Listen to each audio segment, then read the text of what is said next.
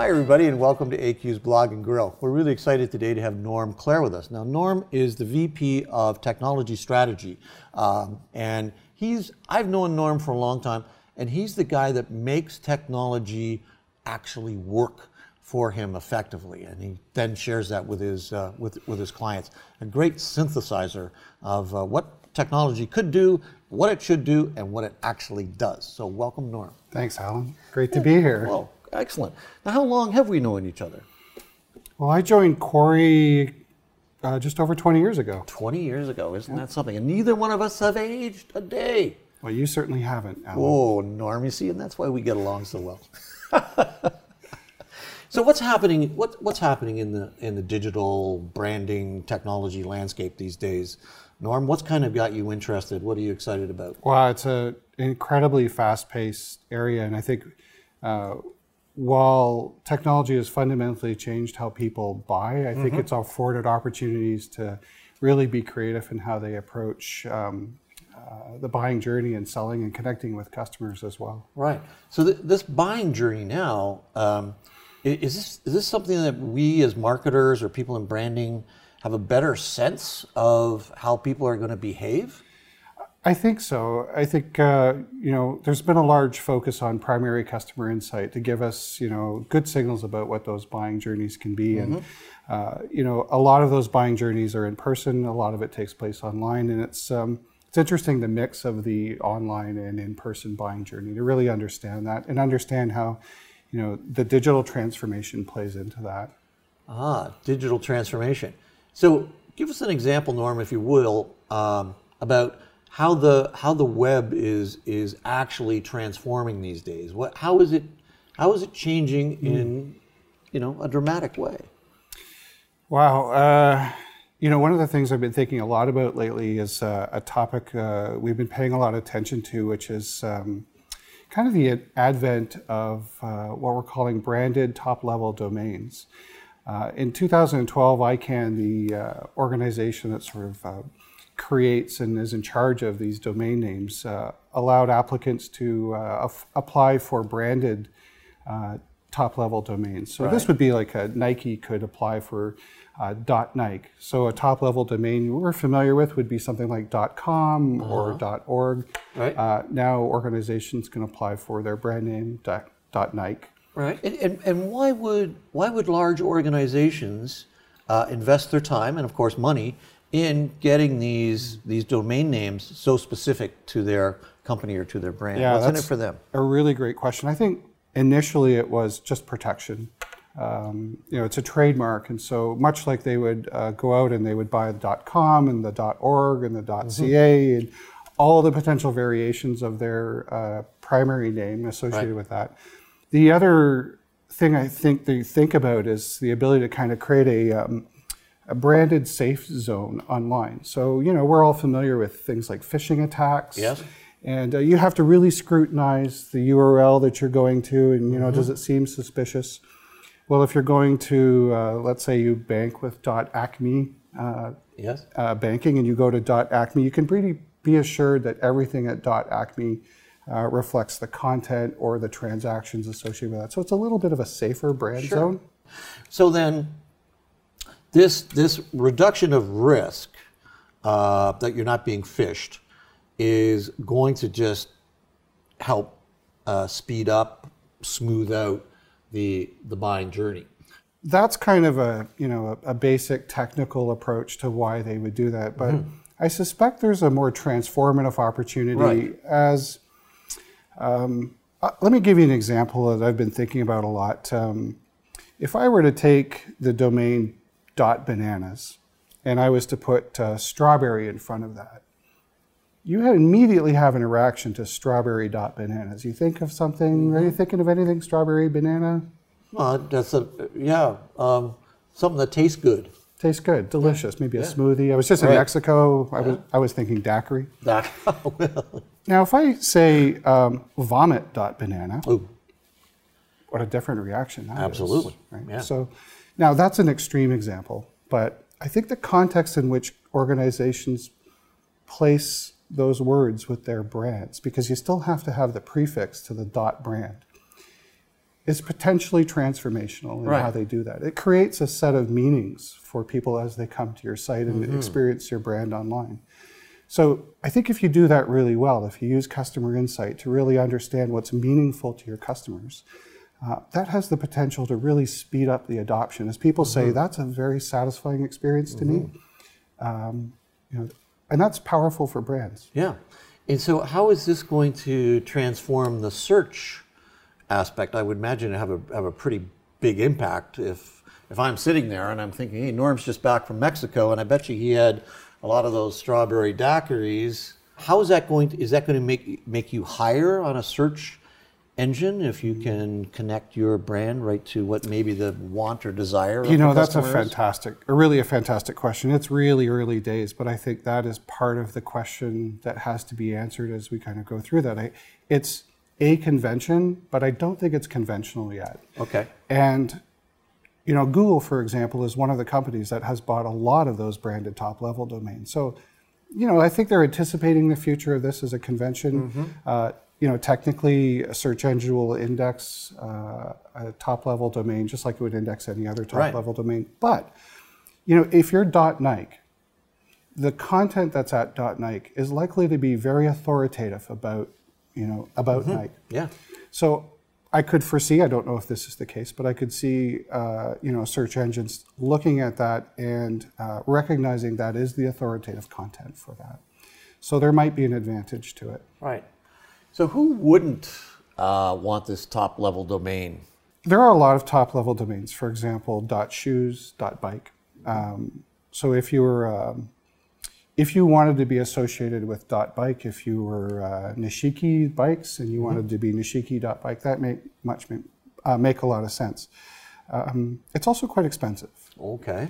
Uh, the application process that was done in uh, 2012 was $185,000 for the application.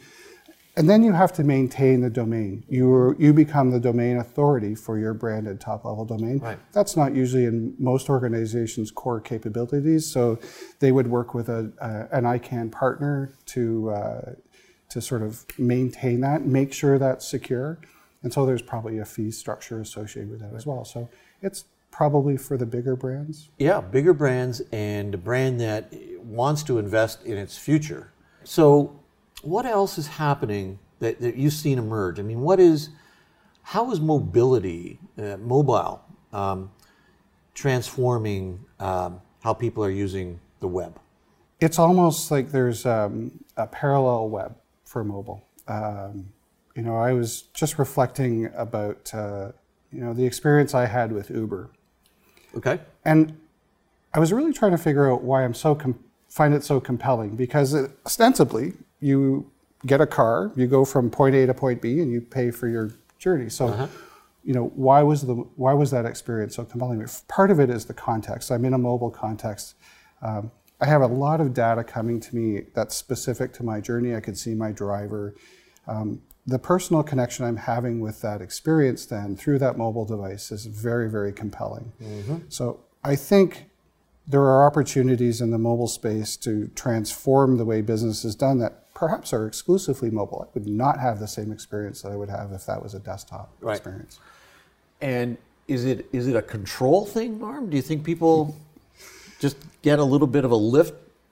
I'm in charge as opposed to the taxi that just went by and they did they ignored me or You know, I was fascinated when FedEx launched package tracking uh, because, I mean, 99.9 something percent of the time your package is going to get there.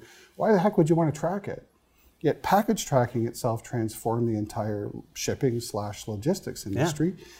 Um, the craze around Fitbits and personal data. So I think there's a very deep uh, resonance with being able to connect with um, feeling engaged in a transaction or in a process at that level. So you're getting that real time feedback. Right. And I think that's probably what's very compelling about it. So going all the way back to tracking your package online, uh, Fitbit, um, and again, a Fitbit, an almost exclusively mobile experience. Yeah. Um, so I think that's part of it. It's a sense of control or a sense of um, being connected to that.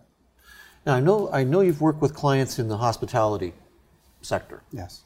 And, and what are we seeing in uh, uh, the, the consumer and their relationship to hospitality brands and being mobile. What, what have you picked up on? I have to say, I've uh, well, I thought the hospitality industry got off to a bit of a slow start. Mm-hmm. Um, you know, we had Airbnb kind of shake up that industry, yeah, right? right? Very, very big shake up. Uh, what I'm seeing is the hospitality industry, particularly hotels, um, really up their game in the mobile space. Um, now you can uh, book your room through your mobile device. You can check in prior yes, to it. Yeah. You can unlock your room with the mobile device. Uh, you really have a lot more control over that experience entirely. So I think they've really responded positively to okay. that. I think uh, one great thing about technology is it, um, you know, it facilitates the sort of more mundane transaction, and it allows people who had to do that before do what people do better. Uh, those personal connections, those relationships. I think we've been far too tasked with, you know, the mundane transactions. Um, and if we can, you know, find an appropriate place for technology to take that off our shoulders and really elevate what people do best, mm-hmm. I think mm-hmm. that's the that's the sweet spot. Well, that's cool. Now, what do we know, Norm, about these the these new alternatives in currency, uh, Bitcoin? I mean, there, there's some interesting things happening uh, in terms of paying for things from a mobile perspective. Have you have any experience or insight on that? Yeah, I love the concept of mobile payment. Uh, I always forget my wallet. I never forget my mobile device. Right. Um, and I mean, very early, I was one of the first adopters of BlackBerry Pay, trying it at Tim Hortons, and mm-hmm. it was a bit of an uneven experience, not because of BlackBerry, but just that the mm-hmm. technology was there. Yeah. And I'm frankly, I'm very surprised that it really hasn't caught on uh, more mm-hmm. than it has. But um, you know, I have to say that uh, card companies have also come along, being able to tap your cards. So yes. the difference in the experience between paying with a mobile. Yeah. I think the opportunity is if you can um, bring things like loyalty into the transaction. Starbucks does a fantastic job with their mobile payment. Mm-hmm. Um, it's a simple barcode scan. I mean, it's connected to a traditional credit card, right. but they've integrated the loyalty to the transaction all within the app experience, and I think that's a powerful factor. So I see more of that happening. Okay. So why do you think it's been? What's been slowing down? The mobile pay uh, world? I think the same thing that has the potential to slow down the Internet of Things has been what slowed down uh, that adoption. Is that there are a lot of players with their own interests and not enough. Um, trying to think of the right uh, word, uh, not autonomy, but mm-hmm. um, neutrality uh, between the yeah, players. Right. So, neutrality would afford kind of a common platform with anonymity and security so that each organization wasn't giving away trade secrets and would facilitate that commerce across a number of groups that had special interest in that. Right. Uh, I think the Internet of Things, which is you know the mm-hmm. perhaps the next big thing, right. um, will suffer from the same thing unless they can come up with a neutrality platform that works so right. that you know your data traveling across that network is protected from someone else who may have a different interest. I mean, I have a Nest thermostat. Yes. Um, but I have other devices that are not Nest. So do I want necessarily Google to know what all those devices are doing in my home? I don't know. Yeah. And I, I agree. I think that's got to be the, kind of like a, a common standard. That is, okay, this is for you, the consumer. We, as providers of the things, we don't need to, you know, get so involved. Right. That, yeah. So where is this Internet of Things going to go? Because you and I know that there's been an Internet of Things for a long time. yeah. It just hasn't been labeled. It's a great question. I mean, I'd have to be a pretty sharp prognosticator. To, uh, let me grab my crystal ball. Take okay. a wild guess. Um, I look at what GE's transformation has been Thank over you. the last couple of years. Yep. And um, I mean, an industrial company. Um, with you know practices. I mean, they had sensors on things because they needed to know how long the mean time to failure mm-hmm. of a jet engine blade was. Right. Yeah. Because they price out their um, their industrial products based on usage time, so they needed that data to be able to create accurate pricing models. Um, but that analytic capability has afforded them a, a, an ability to transform the way they can be perceived as an organization. Mm-hmm uh, to be a digital organization.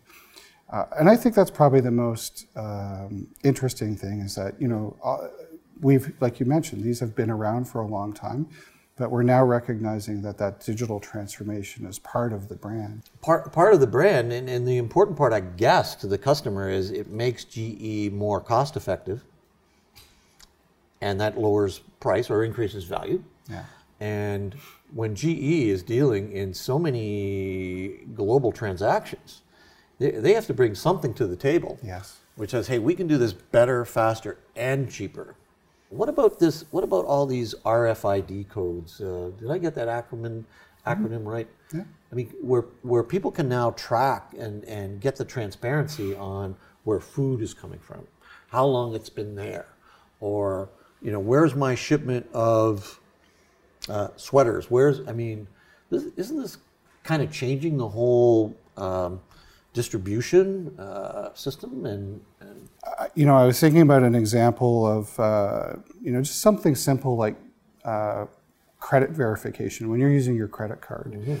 Um, there's a terminal, which is part of the transaction, and then there's you as a person and your card. And those three things combine together to uh, provide an experience to you which is seamless. That transaction is approved in milliseconds. yes, And what they've done is they've taken you as an identified individual, your card, which is the connectivity to that, and the ID of that piece of hardware, that terminal, and said, do these things all make sense together? Uh, if you were performing that transaction in Italy, but nine minutes before you'd done that transaction somewhere else, they know those locations from where those terminals are. So they're able to improve your customer experience by not having you to call and you know reauthorize, Right. and they, they know. So I think you're going to be able to create customer experiences that are far more seamless, uh, and I think that's really transformative. yeah. Let's talk about this for a second, Norm. Let's say I'm walking into a store, and the retailer starts to read who I am, and somewhere in the background, someone starts to uh, someone something starts to say, "Well, this is his buying history." As a matter of fact, this is a return visit to the store, and the last time he was here, he bought a pair of blue pants and a pink shirt. Yeah, right. but so he's back to replace the shirt.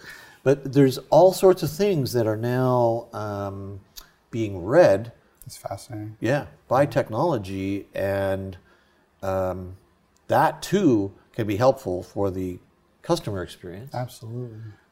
Is it going too far? That's a personal decision. For me, it's not. If you're creating a better customer experience and you're securing that data about my behavior, I'm pretty okay with that. Now, lots of people are going to have a range of opinions Right. on that. Uh, interestingly, that happens a lot now. Just as you walk past any Wi Fi hotspot with your device, if you've ever associated your device with that, uh, let's use, go back to Starbucks for Right. example. They want you to log into their internet so they know the address of your device. They then want you to use your app so they can associate your device with you. Anytime you walk back, walk past a wireless access point that's connected to the network that Starbucks uses, they know where you've been. Right. So you don't have to give them your location. They're Yeah. getting a lot of that. So there's an incredible amount of data that's out there about us that you know is passive and we don't even realize it. Yeah, and I think that that may be, you know, your your use of the word passive um, sort of connects me to the concept of neutrality. Yes. It, just because they have it, that doesn't mean they have to use it. So your role is really then helping helping clients use the technology uh, in such a way that it's for good and not evil. I'd like to think so. You're kind of a superhero in the whole technology Go landscape. on. Come on, it's true, Go on. Norm. I know. I've seen you in that suit. That that We weren't going to talk about that. Oh, yeah, right. I'm sorry.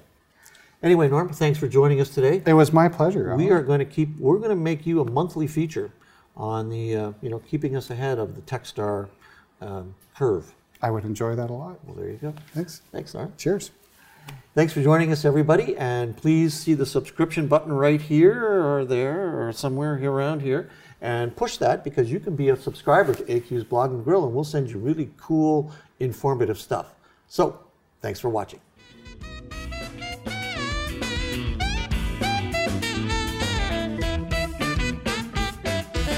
AQ's Blog and Grill.